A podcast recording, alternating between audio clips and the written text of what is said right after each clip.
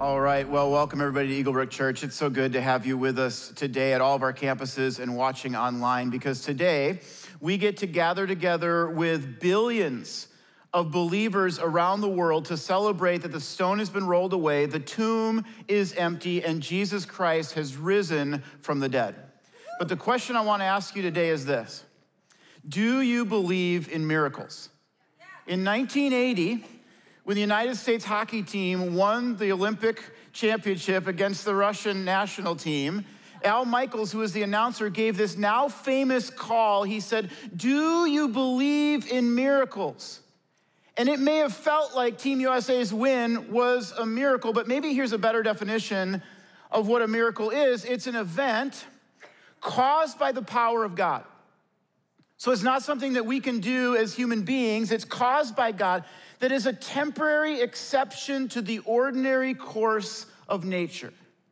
Let me ask you do you believe in those kinds of miracles? Many Americans do. In fact, in a recent study, they found that two out of every three Americans, so 63%, said that they believe that there is a God who can and will do miracles in people's lives. And not only did they believe that, but two out of five said that they've experienced an event in their life that they can only describe as miraculous. If that's true, two out of five Americans, that means that 133 million 807,118 Americans have experienced an event in their life that they would describe as miraculous. Now, if you're like me and you're a little bit skeptical by nature, or maybe you're here today and you're not even necessarily sure what you believe about Jesus, you might hear that and you're like, eh, how do I know? I mean, I just tend to be a little skeptical of those kinds of things. How do we know that all 133 million people actually experienced a miracle in their life? I mean, how do we know they weren't mistaken? How do we know there's not a misunderstanding? Might be wishful thinking, might be confirmation bias, might be placebo effect. How do we know that those miraculous events happened? A couple years ago, I woke up on a Saturday morning. I thought, I'm gonna fix the dishwasher because it hadn't been latching shut properly. And then I'm gonna go fix the treadmill because the belt had kept slipping off. I started with the tread or with the dishwasher, practically took the thing apart. Could not figure out what the problem was. That was fail number one. I then went downstairs to try to fix the treadmill. I loosened the belt, I got it lined up just right. I tightened it with an Allen wrench until skin was coming off of my finger. And I could not get the treadmill to work. That was fail number two. I went upstairs and I said to my wife, Sarah, I'm like, hey, you're gonna have to call somebody, fix the treadmill, fix the dishwasher. I got home a few hours later and Sarah looked at me and she said, hey, I fixed the treadmill and the dishwasher. I said, You're kidding me. I said, What did you do? She said, Well, with the dishwasher, there was a knife that was kind of poking out where the silverware goes. It was just blocking it shut. I swear I checked that. That was like the most obvious thing that it could have been. I said, Well, what about the treadmill? She said, Oh, I just tightened it and prayed. I said, And that worked? I said, I tightened that thing until skin was coming off of my finger. She said, Did you pray? Did you pray? now, did God come down from heaven to fix my treadmill? I, I, don't know. I don't know. Maybe God did respond to that prayer. All that to say, if you're skeptical of the supernatural, I, I understand where you're coming from, but I want to make the case today that miracles happen. I want to make the case that there is a God outside of our space and time continuum. And from time to time, that God intervenes in our world. And not just intervenes in our world, but can intervene in your life. Let me ask you, where do you need a miracle this Easter? Maybe you look at your marriage and you go, it would take a miracle to heal my marriage. Maybe you look at your family and you think it would take a miracle to fix our family. Maybe there's been an illness in your life, you've been diagnosed with a disease, and you say, God, I need a miracle of healing. Where is it in your life that you need a miracle this Easter? Speaking of Easter, what do miracles have to do with Easter? Why, why, are we talking about miracles on Easter? Well, there is one miracle that if it happened, it would make all other miracles possible. There's one miracle that allows us to be physically and spiritually alive. Without this one miracle, we would have nothing to celebrate this weekend. And here's the miracle it's the miracle of the resurrection. It's the miracle that a human being, Jesus Christ, died and then came back to life again. We don't like to talk much about death, do we? We play a board game called Life. We eat a cereal called Life. Ever heard of a cereal called Death? People like to wake up really slowly in the morning. We buy something called life insurance, but that's odd because what do you have to do to collect it? Well, you have to die. But nobody calls it death insurance because that would just be a little bit too depressing. There's something inside every single human being that wants to live forever, which is what makes Jesus' words in John chapter 11 so powerful. Before I read those words to you, let me just set a little bit of the context here. There's two sisters, Martha and Mary, and they have a brother named Lazarus. And he becomes deathly ill, and Martha and Mary are friends with Jesus. They believe that Jesus can heal their brother. So immediately they send a messenger go find Jesus. He's in a different town, different city. Go find him and bring him back. But what's interesting is that when Jesus finds out that Lazarus is sick, he doesn't exactly race to his bedside, kind of dilly dallies a little bit. So much so that by the time he finally arrives, Lazarus has died. And so, Martha, the sister, when she sees Jesus coming down that path towards her house, she goes racing out to him. And she said, Jesus, where, where were you? Why did it take you so long? If you had gotten here sooner, my brother would still be alive. Maybe you've had a moment like that with God.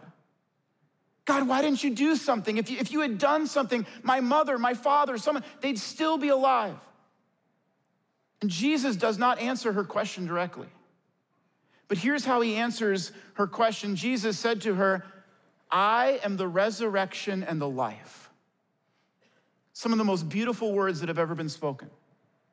He who believes in me, Jesus said, will live even though he dies. And whoever lives and believes in me will never die. Do you believe this? He asked her. And Martha looked at Jesus and she said, Yes, Lord. I believe that you are the Christ, the Son of God, who was to come into the world. Christianity was not founded upon a set of teachings. Christianity was not founded upon a set of religious rituals or rules. Christianity was founded upon a historical event the resurrection of Jesus Christ. And the Bible says that everything hinges on this. Paul, a man who wrote many letters that are in the New Testament, he just lays it all on the line. He says, If Christ has not been raised, our preaching is useless, and so is your faith. In other words, if the resurrection didn't happen, we shouldn't be in church right now. I shouldn't be speaking. You shouldn't be listening. We should all be out trying to indulge in every possible pleasure that we can think of. But if the resurrection did happen, then there's no one to be more pitied than the person who wastes their 80 or 90 years on earth chasing after empty pleasures only to miss out on the resurrection and the life. When I was in college, I became a Christian, put my faith in Jesus, and I remember shortly after that thinking, do I believe that a dead guy came back to life? Because that doesn't normally happen. People don't die and then come back to life again. And so I picked up a book. It was a debate between a Christian and an atheist, and it was about the resurrection. And I remember the atheist, his name was Gerd Ludemann. And I thought, oh, he's gonna be smart like Gerd, first name, gonna be smart. And, and he was, he was, he was very smart. But here was his primary argument. He said the disciples were hallucinating. That was his primary argument. He said, you know what? They thought they saw Jesus in resurrected form, but it was just a case of like bad mushrooms or something. I mean, they just heebie jeebie stuff and they just had a hallucination. It doesn't take a genius to figure out what a crazy argument that is. The Bible says that Jesus appeared to over 500 people at one time. He appeared to the 12 disciples all at once. People don't have hallucinations in groups. I'm not standing next to you having the same hallucination that you're having at the same time. That is scientifically impossible. And so I got done reading this book and I became convinced that the evidence pointed to a historical resurrection of Jesus Christ. What is that evidence? Well, first, the total transformation of the disciples. I mean, how do you explain how the disciples went from being fearful and cowardly to all of a sudden boldly preaching the name of Christ, even in the face of death? Peter's a good example of this. Peter denies even knowing Jesus. Jesus is arrested, he's taken away, and at one point, this middle school girl comes up to Peter and says, Weren't you one of the guys who was with Jesus? And Peter's like, No, no, I, I didn't even know him. Then, after the resurrection, Peter is traveling around telling anybody who will listen about Jesus, so much so that he's arrested and sentenced to death by crucifixion. But Peter says, Crucify me upside down, because I am not worthy to die in the same manner as my Lord. James, the half brother of Jesus, is another one. James was initially skeptical. That's a tough sell, by the way, getting your brother to believe you're God. He's like, No, you're, you're not God. Okay. That's a tough sell. And like you, James was initially skeptical, but then after the resurrection, James is all of a sudden leading the church in Jerusalem, and he too died for his faith. If, if it wasn't the resurrection, Peter and James were radically transformed by something. Here's the second piece of evidence what motive did the disciples have to lie? I think this might be the, the strongest piece of evidence. We all know people who lie. Just go on any online dating site. I mean, you'll read about guys and they're like, I'm funny, I'm witty, I love listening to people talk, I love puppies and romantic comedies, and you're like, okay, you're lying. Or, or you meet someone on a date that you met them online, you're looking at them, you're going, wait, you don't look anything like your profile picture. Like your profile picture was Brad Pitt from 20 years ago, and eh, it's not what I'm looking at right now. People lie. Why do they lie? They lie because they stand to gain something from it. They're gonna avoid a consequence, they're gonna receive a reward. If the disciples were lying, do you know what it got them? Got them killed. 11 of the 12 disciples were killed because of their faith in Jesus. The one who wasn't killed was the Apostle John, and at one point, John was put into a boiling pot of water to be tortured he somehow survived and was exiled to an island off of Greece called Patmos. Now, I don't know about you, but the minute they put me in the boiler at McDonald's, I'm out. I'm like, hey, you know what? I thought we were gonna get rich. I thought we were gonna be famous telling people we saw. Apparently, that's not happening. Apparently, we're getting boiled alive. So we were just kidding. This is so important. The disciples were not dying for something they thought was true. They were dying for something they would have known was false. There's a difference. We see people all the time die for religious beliefs that they thought were true, but that's not what the disciples were doing. They were dying for something that they would have known was false. They would have known if they were making up seeing Jesus after he died. They would have known if they had stolen the body and the tomb wasn't empty. And human nature tells us that people will die for something that they believe is true. But human nature tells us that no one is going to die for something that they know is false. And the disciples would have known. Here's the third piece of evidence we have multiple eyewitness accounts. So I'm going to read to you uh, 1 Corinthians chapter 15. And as I read this, I want you to keep in mind that most scholars believe this dates two to three years after Jesus' death. Even Gerd, the atheist I mentioned earlier, he concedes yes, this is two to three years after Jesus died, which is a devastating concession to his argument. Because here's what Paul writes He says, For what I received, I passed on to you as of first importance that Christ died for our sins according to the scriptures, that he was buried, that he was raised on the third day according to the scriptures, and that he appeared to Peter and then to the 12. After that, he says, he appeared to more than 500 of the brothers at the same time, most of whom are still living, though some have fallen asleep, some have died. Then he appeared to James and then to all the apostles. Here's what Peter is saying bring it on. If you don't believe that Jesus appeared to over 500 people at one time, why don't you go ask them? They're still alive. Why don't you go ask John? He's, he's over there at the marketplace. Why don't you go ask Peter? He, I think he's over there at the temple. This is why Christianity spread like wildfire over the Mediterranean region. It was because of the firsthand eyewitness account of over 500 people who saw Jesus in resurrected form.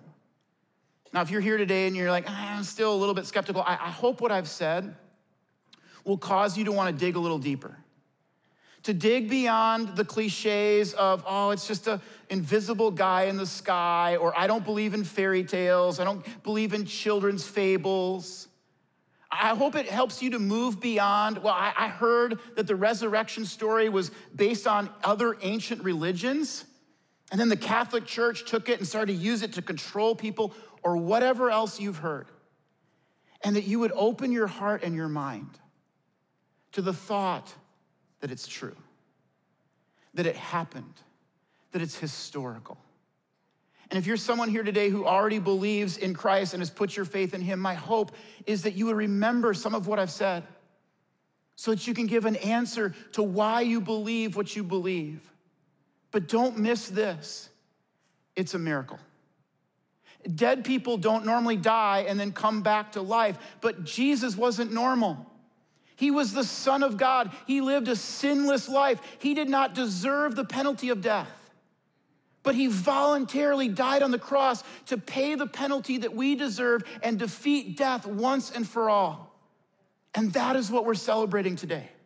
It was a miracle. Do you believe in miracles? I think a lot of people would say, Yeah, I, I, do believe in miracles, but, but the issue is I just don't see a lot of miracles in my own life.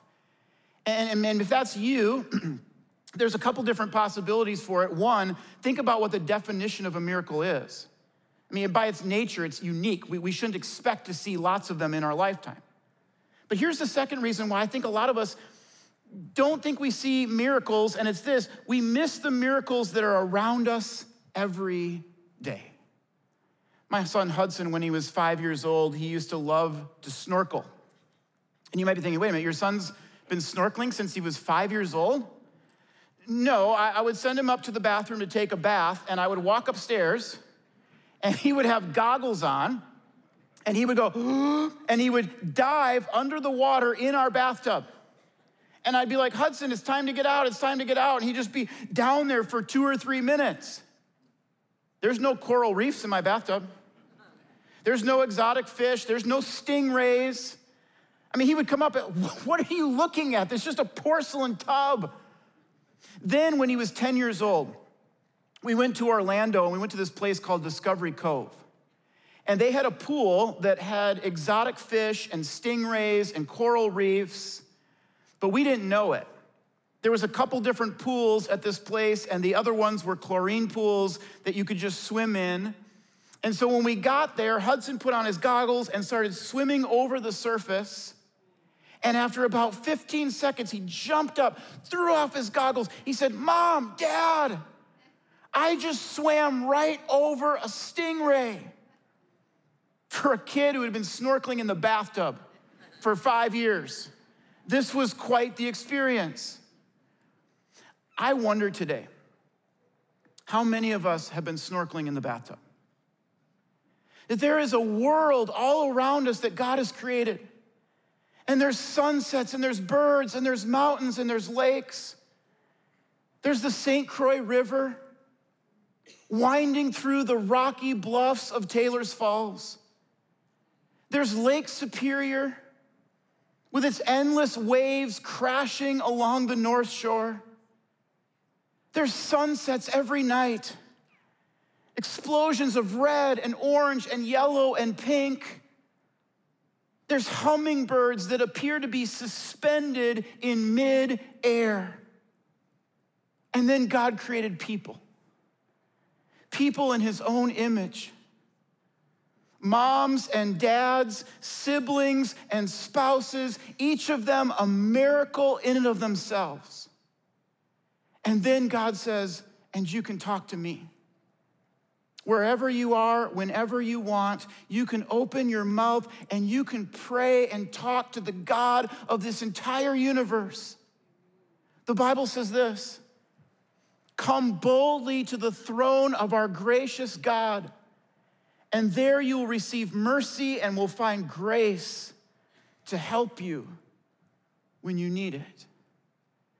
To which some of us respond, Oh, yeah, yeah, I'll, I'll do that maybe at some point, God, but, but I just want to finish this video game first. I want to get to the next level. I'm just going to scroll through YouTube just a, just a little bit more. We're snorkeling in the bathtub. We're snorkeling in the bathtub when there's a whole world of miracles around us that God has created. The Bible says that the heavens declare the glory of God, and they do. When you wake up tomorrow morning and your lungs take in oxygen that you can't even see, that's a miracle.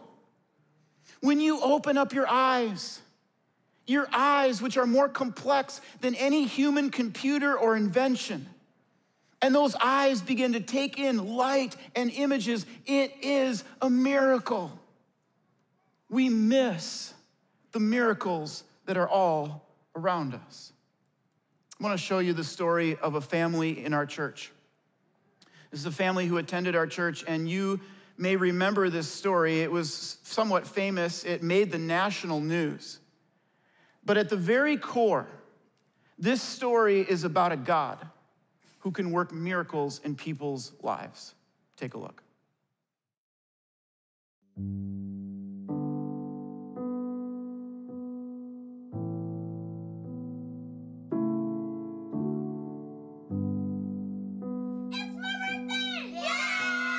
A Friday night in January, and a birthday party is underway at the Hoffman House. This is the birthday boy, Landon. He turned nine and is celebrating with some silly games and a slumber party. You probably don't recognize Landon, but I'll bet you remember his story and what happened to him nearly four years ago at the Mall of America. This is what he looked like on April 12, 2019. This picture taken about an hour before he and his mom walked into the mall to meet up with a preschool buddy and his mom on the third floor. My name is Carrie Hoffman. I have a husband, Dave, who I've been married to for 12 years. And I have twins who are 11, Hayden and Haley, and Landon is now nine. My family has a story to share, and it's a hard one to listen to. It's very heartbreaking, but out of it is an amazing miracle. So, Landon was five years old and he was ending preschool, and so we were going to go do something fun to celebrate with a friend. This friend of ours really wanted to go to the Crayola factory at the Mall of America, and the boys were excited, saying, Yes, let's go there, let's go there. And we went. And right when I was driving into that parking ramp, I just got an overwhelming sense that something's wrong. I shouldn't be here. It was just like chills. It was just a feeling. But we're here, so I'm just gonna pray. The mall was not open yet. So they played in the car for a little bit. Then we started to go in, and we're at the Rainforest Cafe on the third floor. And of course, the boys are, you know, so excited they want to see the alligators. And the alligator was not on, and there's a big sign that says, "Please don't step on the rock." And the boys were climbed up on that rock, looking over the edge. And at that time, a stranger came up and was whispering to the boys. And so I stopped talking to this mom and I kind of went over to him and I said, Oh, excuse me, do you not want us on this rock? I'm thinking he must work here. He must be like fixing it or something. And he smiled at me and he said, No, no, no, you're okay. You can be here. So then I thought, Oh, okay. You know, I stepped back. And then he whispered to them again. And I thought, Do you not want us here? And then he said, No, you're fine And in that second, he picked Landon up under the arms and ran and just threw him off that third floor balcony.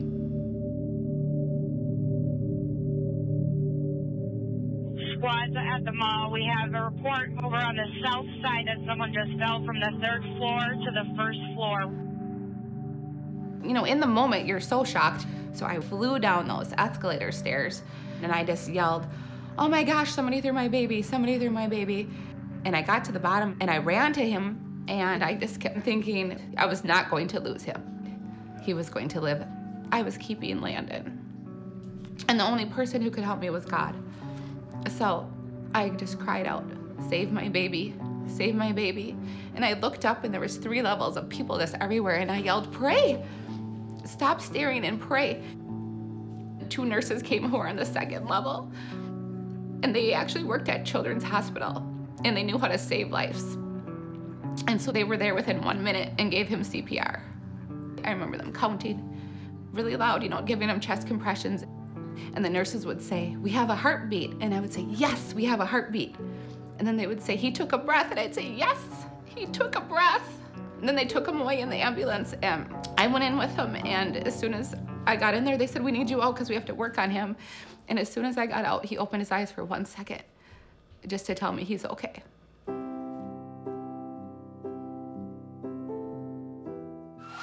Carrie's prayers continued all the way to Children's Hospital in Minneapolis, where a team of surgeons was standing by. The nearly 40 foot fall shattered his wrists, hands, and elbows, broke his femur, shattered the bones in his face, and injured his brain. They wheeled him in and they instantly just started working on him, every part of his body. And I stood on a chair and I prayed for the doctor's hands to be used by God to fix him, to heal him. Mommy loves you so much. We knew it was going to be a slow journey, but we were going to take this one day at a time until every bone in his body was healed and everything in his body was perfect. If you could give the camera a thumbs up, I'd be very happy because I could show Daddy. Yeah, thumbs up! I love you, Landon. When Landon was in the hospital, I tried to keep my mind on God and God alone. I had praise and worship music on. I never had the TV on. And, you know, whatever I was fighting, I would look up scriptures and I journaled every night.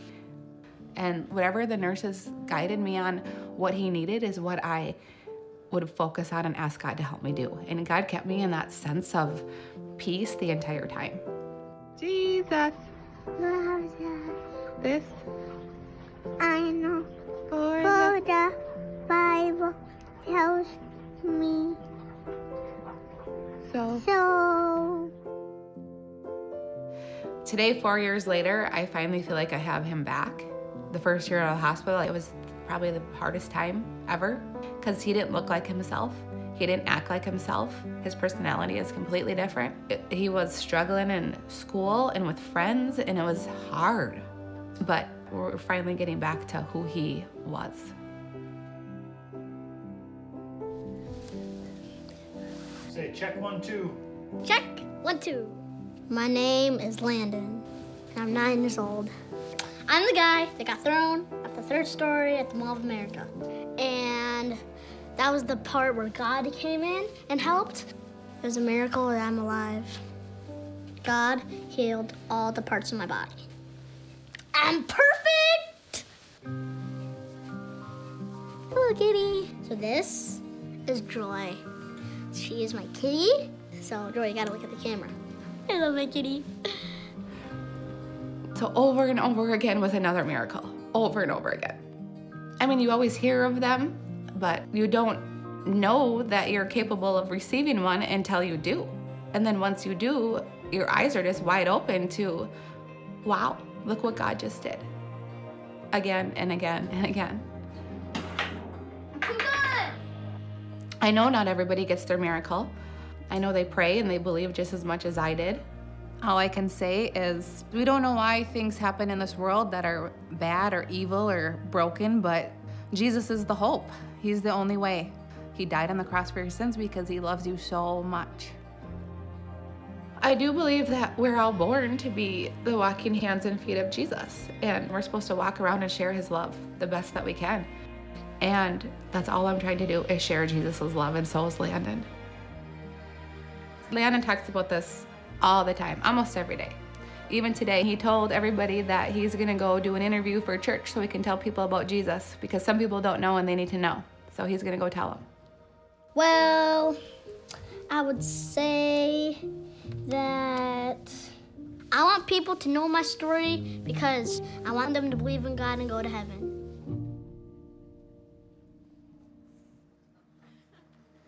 Yeah.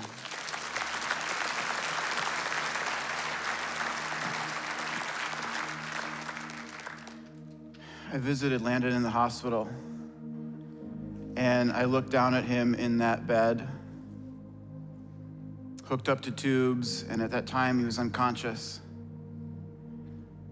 And as I see him in that video laughing and playing and speaking, just me, but it's a miracle of God.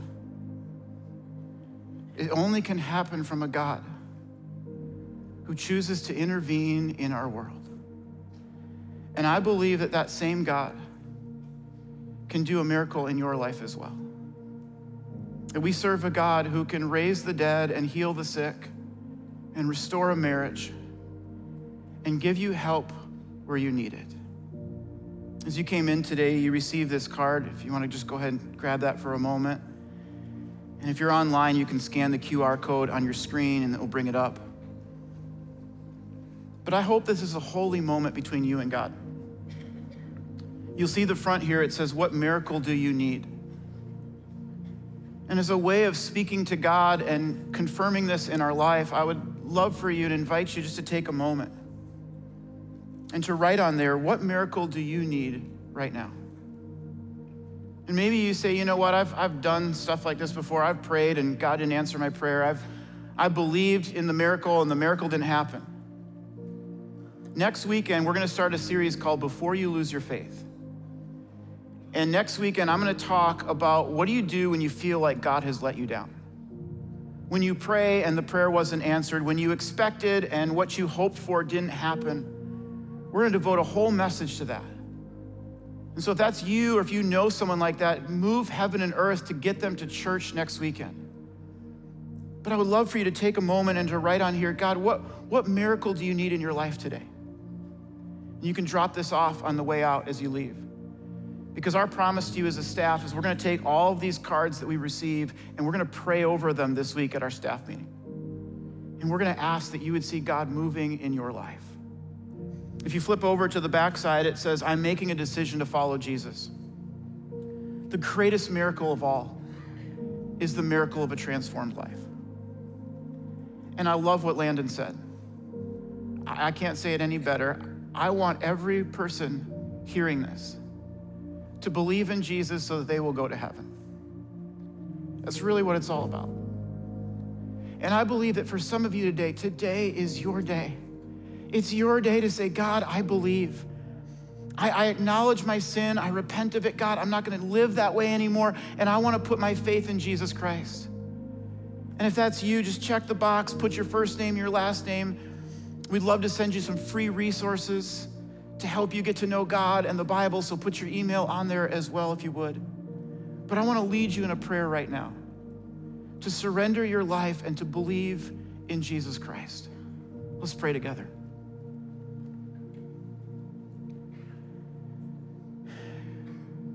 God, I believe that you can do miracles. And we don't always see it, God. We don't always feel it. But right now, God, in faith, we declare that we know that you are powerful and capable and able to do more than we ever ask or even imagine. God, I thank you for the miracle of Landon's life. I thank you for the healing that he's experienced. And God, I ask right now for the miracles that are represented across our campuses and online, God, that they would, you would hear those prayers and that they would experience you working in their life. And God, we trust you. Even if the miracle doesn't happen the way we hoped it would or thought it would, God, we trust you. We believe in you. We hope in you. And there, are, God, there are some of us here today who the greatest miracle of all is what they're about to do. They're about to put their faith in Jesus. In the quietness of their mind right now, God, they're going to declare God, I acknowledge my sin. I confess it to you. And right now, I believe in Jesus Christ. I believe that He died on the cross to pay the penalty my sins deserve. But He resurrected back to life. It was a miracle so that we could defeat death and have the promise of eternal life, so that we would never die, but live forever with you. God, I pray that you would save me and forgive me in this moment as I surrender my life to you. God, I thank you that you are a God who is not far from us. I thank you that you are a God we can approach and talk to, and that you will help us in our time of need. We celebrate you. In Jesus' name, amen. Hey, happy Easter, everybody, and we'll see you next weekend for Before You Lose Your Faith.